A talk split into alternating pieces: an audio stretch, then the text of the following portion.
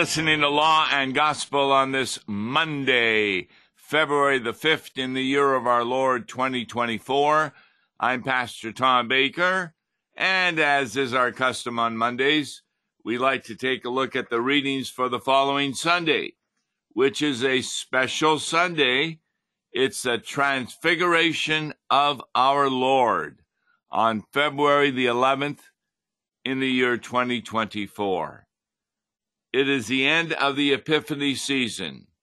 So, beginning next week, we begin with Lent. The readings for the Transfiguration, Second Kings chapter 2, and that's about Elijah being taken up into heaven with chariots of fire and horses of fire, separating him from Elisha, who then continued his ministry. The gospel is from Mark 9, and this is actually about Jesus and seven individuals on the Mount of Transfiguration, where he was brightly colored in his clothes and foreshadowed his coming on the last day. Seven individuals. There were, first of all, three apostles Peter, James, and John. Then there was Jesus. Then there was Elijah. Then there was Moses. And finally, the Father, God the Father. And that is a well known item. So we're going to be looking at today the epistle from Second Corinthians chapter 3, beginning with verse 12. This is the epistle for Transfiguration Sunday. And there's a beautiful collect of the day. Collect means a short summary of the theme of the day. Uh, listen to it.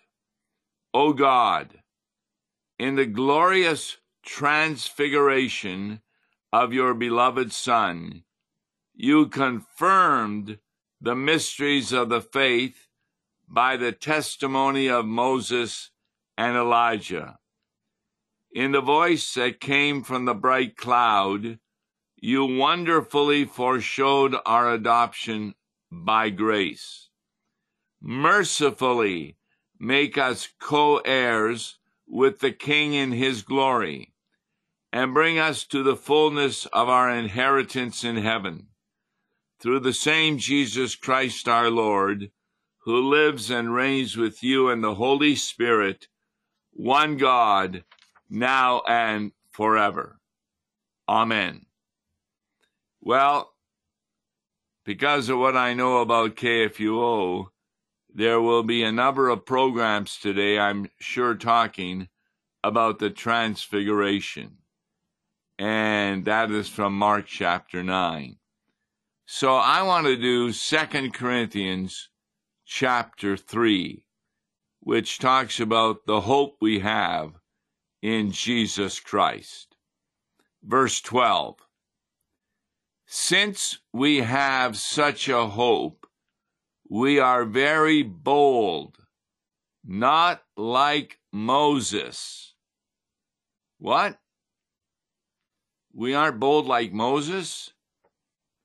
You see, I thought Moses was a wonderful prophet of God should we be like him? Here again, we seem to have a contradiction in Lutheran theology.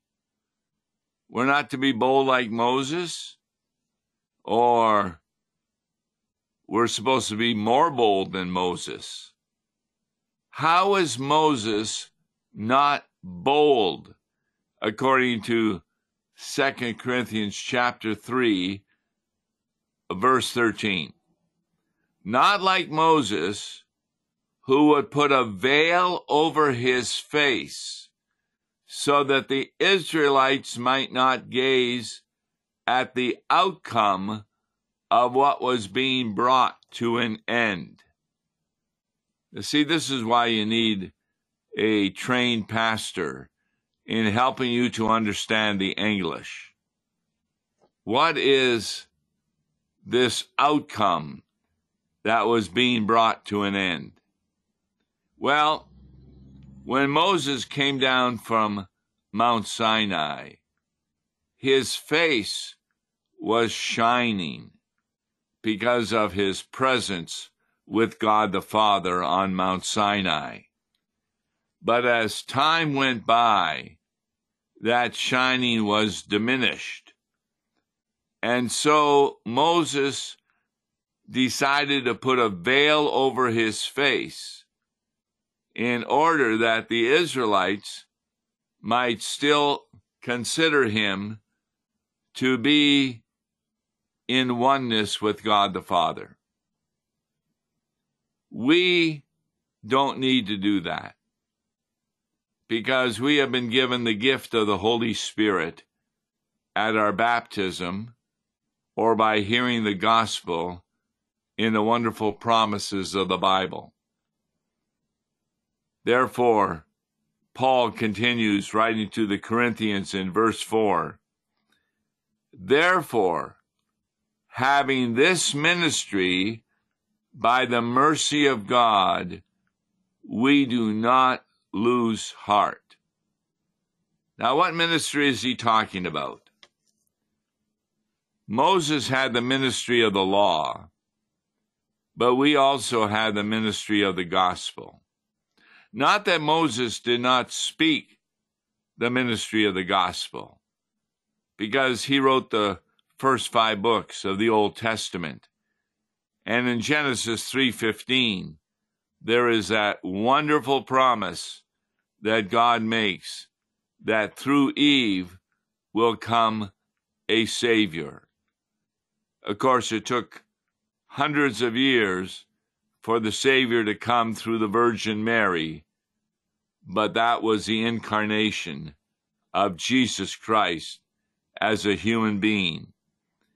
And the reason he did that was to do the ministry assigned to him from many books in the Old Testament, including Isaiah or Daniel, where he was told to come to the world to redeem the world's people. That means to buy them out of the slavery of Satan and be one with them. And that's what he did by the ministry of the cross. Now we're part of that ministry of the mercy of God. Remember what the mercy of God means. When God is merciful to you, it means he will not hold you accountable for your sins. You don't get the punishment you deserve. He instead is gracious towards you and gives you that which you do not deserve, namely the forgiveness of sins. You don't merit the forgiveness of sins you inherit. And verse 2 describes then the difference in the Christian's life from the life of those who remain in the world. But we have renounced disgraceful, underhanded ways. We refuse to practice cunning or to tamper with God's word, but by the open statement of the truth, we would condemn, commend ourselves to everyone's conscience in the sight of God. What does that mean?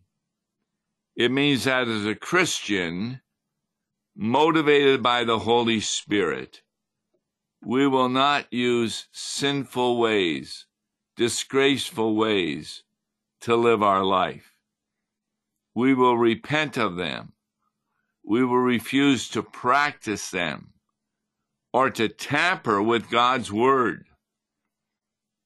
Unfortunately, there's a lot of tampering with God's Word today from the point of view of the world. They deny the creation accounts of the Old Testament, the crossing of the Red Sea, and the many miracles that are found by Jesus in the Old Testament, including the message of Moses to the people of God and the prophets, especially Isaiah, where he reveals to us that in the coming of the Messiah, our sins will be laid upon him. And therefore, we stand by the open statement of the truth. What truth? Well, as we've said many times, one of the most important books to purchase in the study of a Bible is a concordance. That way you can look up every word in the Bible and see what it means with other verses. So if you look up the word truth, here's the passage you will find I am the way and the truth and the life. Who says that? That's Jesus. Jesus is truth. It is not easy to understand that truth we've been taking a look and have finished our study on the book of Proverbs. But I challenge you to tell another person to open up any chapter in Proverbs, read any of its, say, 10 verses of a chapter, and they will not understand at least half of them.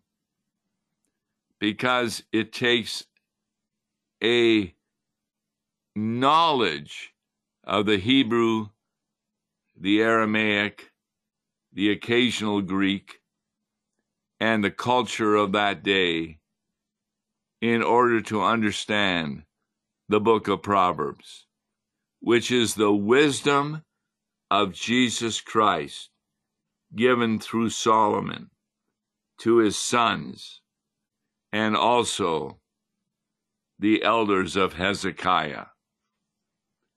I still like that last chapter in Proverbs that talks about the woman of God, the woman who follows the wisdom of the Holy Spirit.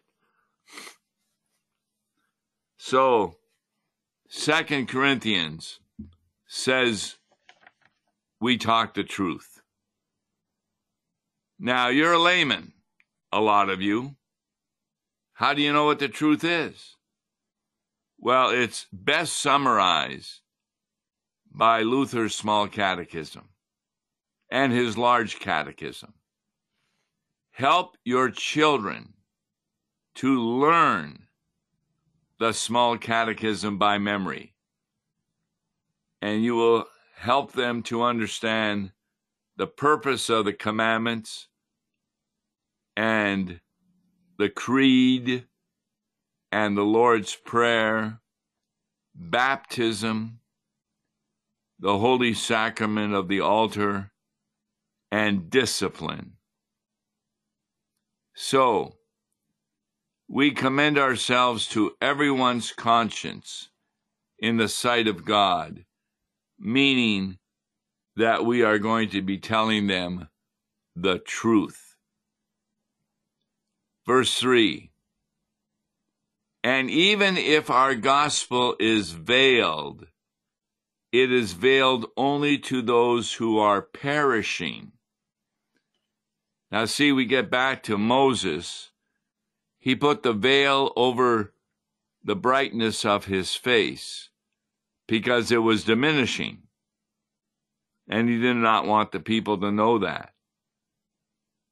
But our gospel is not veiled except to those who don't believe it. They interpret it in a way that it's veiled to those who are perishing. Now, how did that happen? Well, it says, and verse 4 can really be confusing. In their case, the ones who are perishing, the God of this world has blinded the minds of the unbelievers. Now, some people may think when they read that passage, who is the God of this world? Isn't it God the Father, God the Son, and God the Holy Spirit? Well, one can say that He is definitely the God who created the universe and this earth. But the word world here is referring to the evil part of creation. And who is the God of this evil part of creation? It is Satan himself. Satan, Beelzebub, Lucifer, however you want to call him, with his many demons, has blinded the minds of the unbelievers to keep them from seeing the light of the what? Of the gospel of the glory of Christ, who is the image of God. That really becomes clear in John chapter 9. Remember, that's that tremendous chapter where Jesus confronts a man born blind since birth. And he tells him to go wash in the pool of Siloam. He puts mud on his eyes, and the man goes, washes, and he sees. Then he comes to know that Jesus is the one who healed him.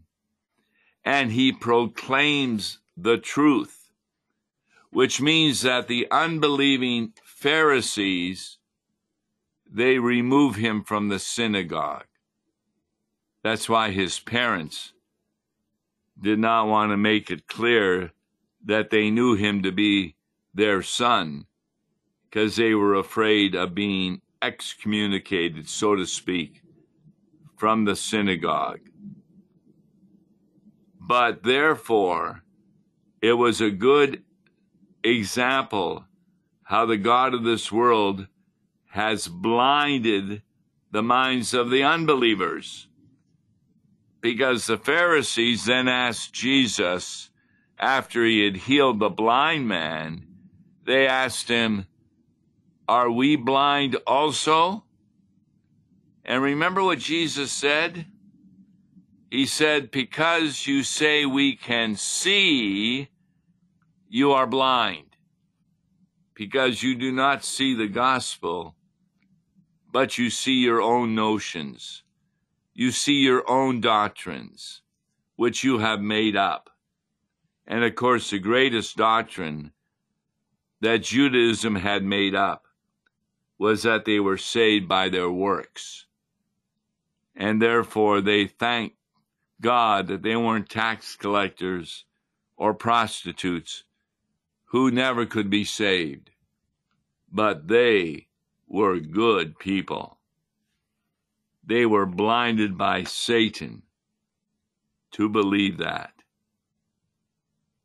So he kept them from seeing the light of the gospel of the glory of Christ. They didn't realize that Christ was in the image of God, which means he had all power. He was everywhere. He had all knowledge. So, what does Paul say that we are proclaiming? what we proclaim, this is verse 5 of 2 Corinthians 3, what we proclaim is not ourselves, but Jesus Christ as Lord, with ourselves as your servants for Jesus' sake. Now, that's really important. We don't give the impression that anybody is saved by us. We are servants or slaves to other people because of our relationship to Jesus Christ. We are willing to love them, and we therefore love them even as they are sinners, because that's what Jesus did for us. He loved us when we were terrible sinners and he moved us to love him by announcing the gospel of Jesus Christ. And when we heard that our sins were forgiven, then we recognized how far God went in loving us, in sacrificing his very son for our sins. That's how we proclaim not ourselves, but Jesus Christ, and ourselves as your slaves for his sake. And then Paul reminds us what God said Let light shine out of darkness. Now, what does that mean? Well, there are many metaphors in talking about Jesus Christ. He is referred to as the morning star. He's referred to as the sun, S U N. He's referred to as the light that has come into the world. You see, if you are a believer in Jesus Christ, the light has shined upon you you who were in the darkness of unbelief. Because every person is born with original sin. That's why Proverbs and Solomon spends up so much time in talking to his son about the ways of the Holy Spirit to move him out of original sin and be motivated by proper good works that God desires us to do, which gives him the glory. So, Paul talks about in 2 Corinthians 4, verse 6 For God, who said, Let light shine out of darkness, has shone in our hearts to give the light of the knowledge of the glory of God in the face of Jesus Christ. What does that mean? It reminds us of going back to David's Psalms. What does he pray for? Create in me a clean heart, O God, and renew a right spirit within me. You see, every believer has two hearts. The one heart is the sinful heart, and that is now replaced by the Holy Spirit with the sinless heart. In fact, you know what you are as a Christian according to your sinless heart? You are returned to the experience of Adam and Eve in the Garden of Eden prior to their fall into sin, when they had no sin. That's how God regards you as sinless, because your sin has been forgiven.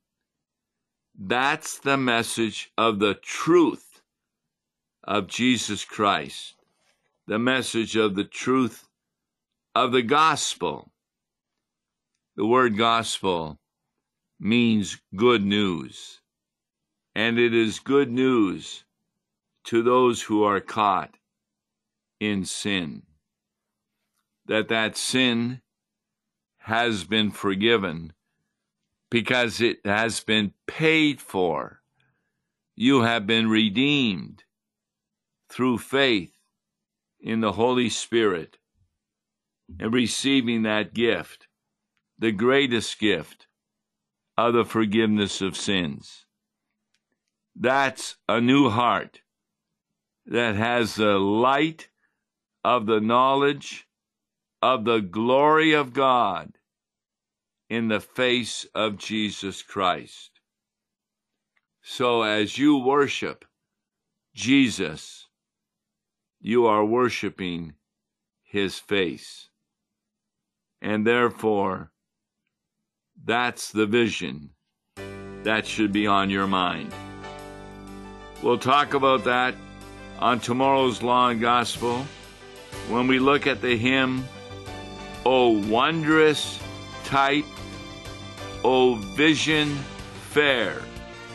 I'm Tom Baker. We'll do that with Mark Smith and help you to understand even more law and gospel. Until tomorrow, God bless you. Listen to Law and Gospel each weekday morning at 9:30 on KFUO. For a tax-deductible gift to Law and Gospel, please make your check out to Law and Gospel and mail to Law and Gospel PO Box 28910, St. Louis, Missouri 63132 or call toll free 1-877-267-1962. Views and opinions expressed on Worldwide KFUO may not represent the official position of the management or ownership of KFUO, the Lutheran Church Missouri Synod. If you'd like to comment on programs or topics heard on Worldwide KFUO, write us at KFUO, 1333 South Kirkwood Road, St. Louis, Missouri 63122. You can also leave a question or comment on our comment line at 314-996-1542. We are the messenger of good news, Worldwide KFUO.